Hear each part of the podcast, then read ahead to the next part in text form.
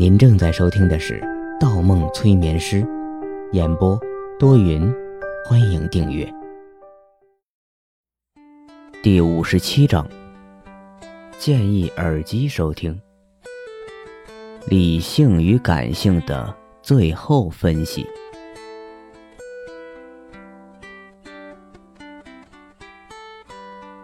再次回到这个四面全是墙，没有门，没有窗户的封闭房间。方墨与他对坐着，方墨坐在右边，他坐在左边。中间的桌子上放着一个黄色档案袋。左边的他说：“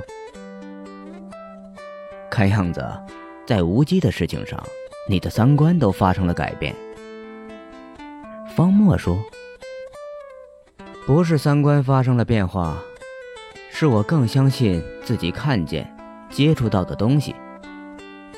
我觉得那样活着更真实，而活在别人的世界观下，活在既定的各种道德、伦理、规律、法则的框架里，我认为生命没有意义。”左边的他说：“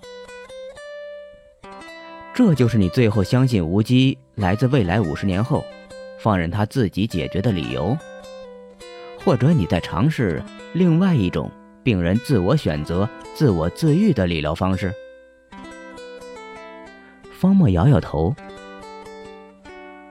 退一步讲，如果无机是分裂出来或者臆想出来的人格，他已经形成了完善的世界观和拥有了自我独特的行为方式，只是特殊一点的正常人。强制清除这一人格，即使法律上判定模糊，但我认为这种行为无异于杀人。让他生活在自己的世界里是正确的选择。而就无机本身讲，他所说的和行为的一切，有头有尾，全部说得通，找不出一丝漏洞。我为什么不相信他？我是一个心理医生，但不能将接触到的每一个人都看作病人，不能强行寻找每个人语言、生活细节的漏洞，那样是本末倒置。”左边的他笑了：“哼，你的意思是说，无机真的无懈可击？”方墨说：“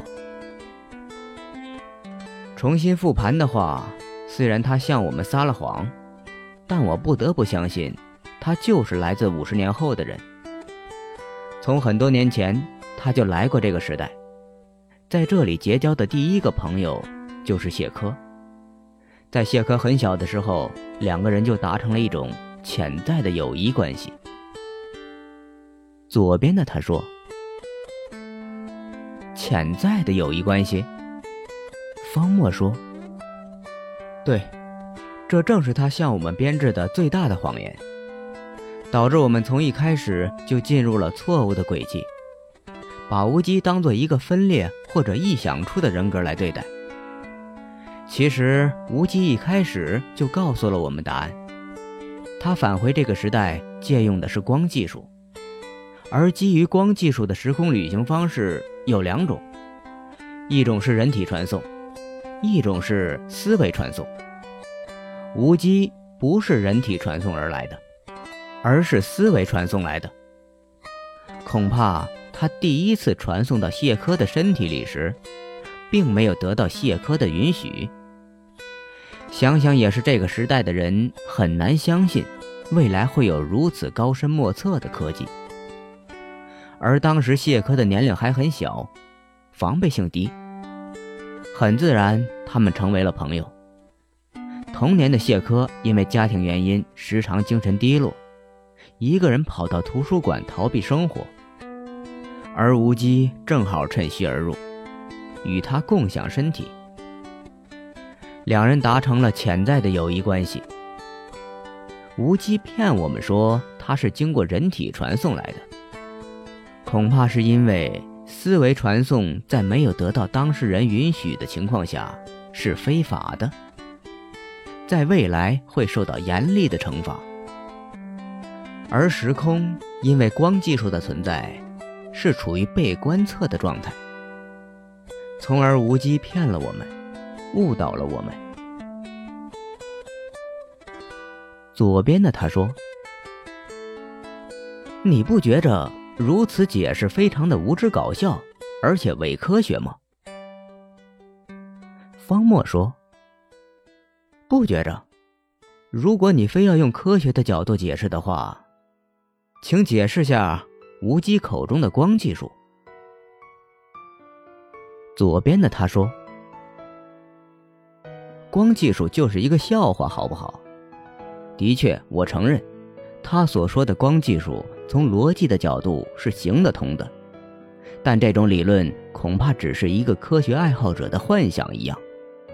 未来如果真存在这种黑科技，一定是听起来逻辑很难理解的，而不是听起来顺理成章的。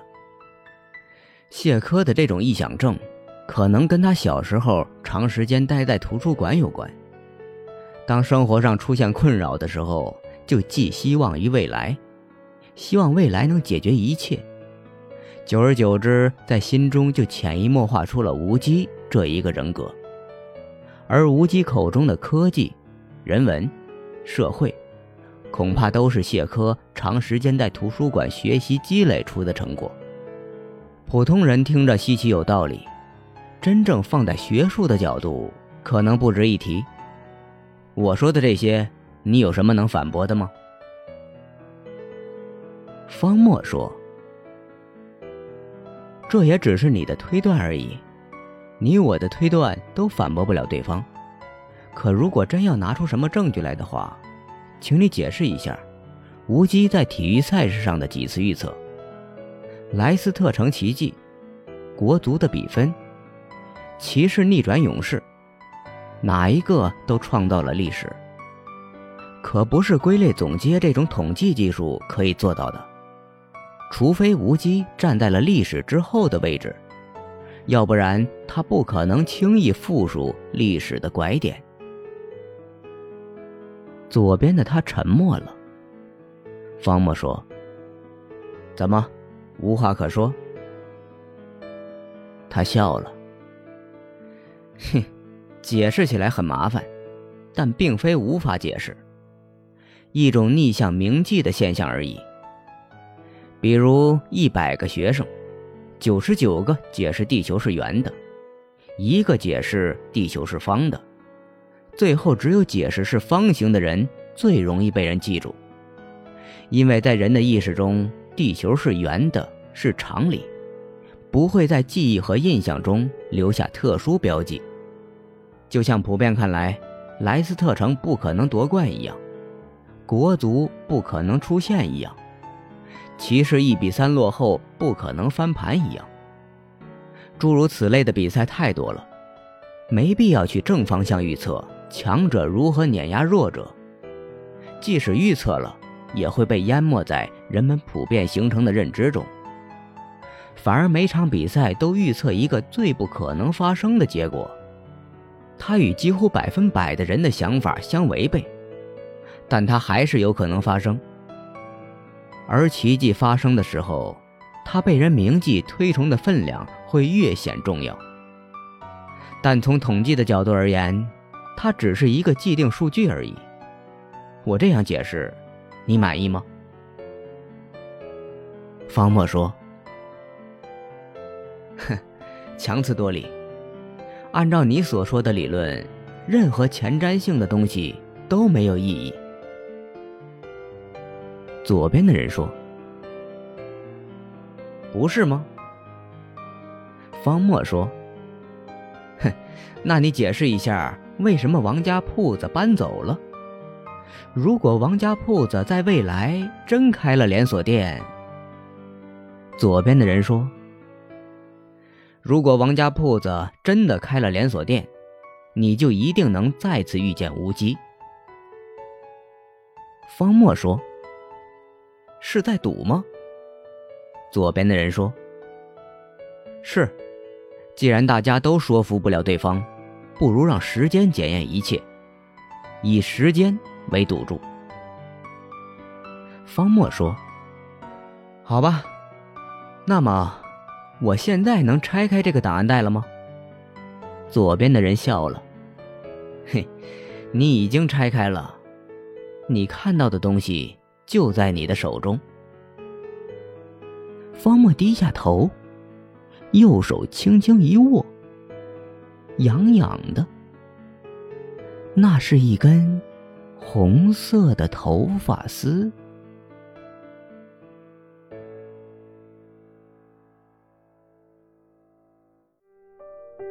本集播放完毕，喜欢请投月票，精彩继续。